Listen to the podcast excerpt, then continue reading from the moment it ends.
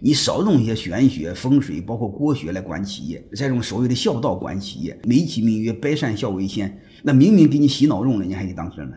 我认为还是多讲科学，少讲玄学。经营管理是个科学，经营管理有自身内在的逻辑，就像会计记账似的，有自身内在的逻辑，少捣鼓一些乱七八糟的东西来经营管理。我那最最底层其实就一个事儿，你就像说女孩子一样，一白能遮三丑，一胖毁所有。经营企业也一样，你动机至善，为了客户照顾好客户，照顾好员工，一善破千灾，大愿解千愁。说你只要认真做事儿，你根本就不用考虑所谓的风水。我认为动机至善是最好的风水。欢迎各位同学的收听，可以联系助理加入马老师学习交流群：幺八九六三四五八四八零。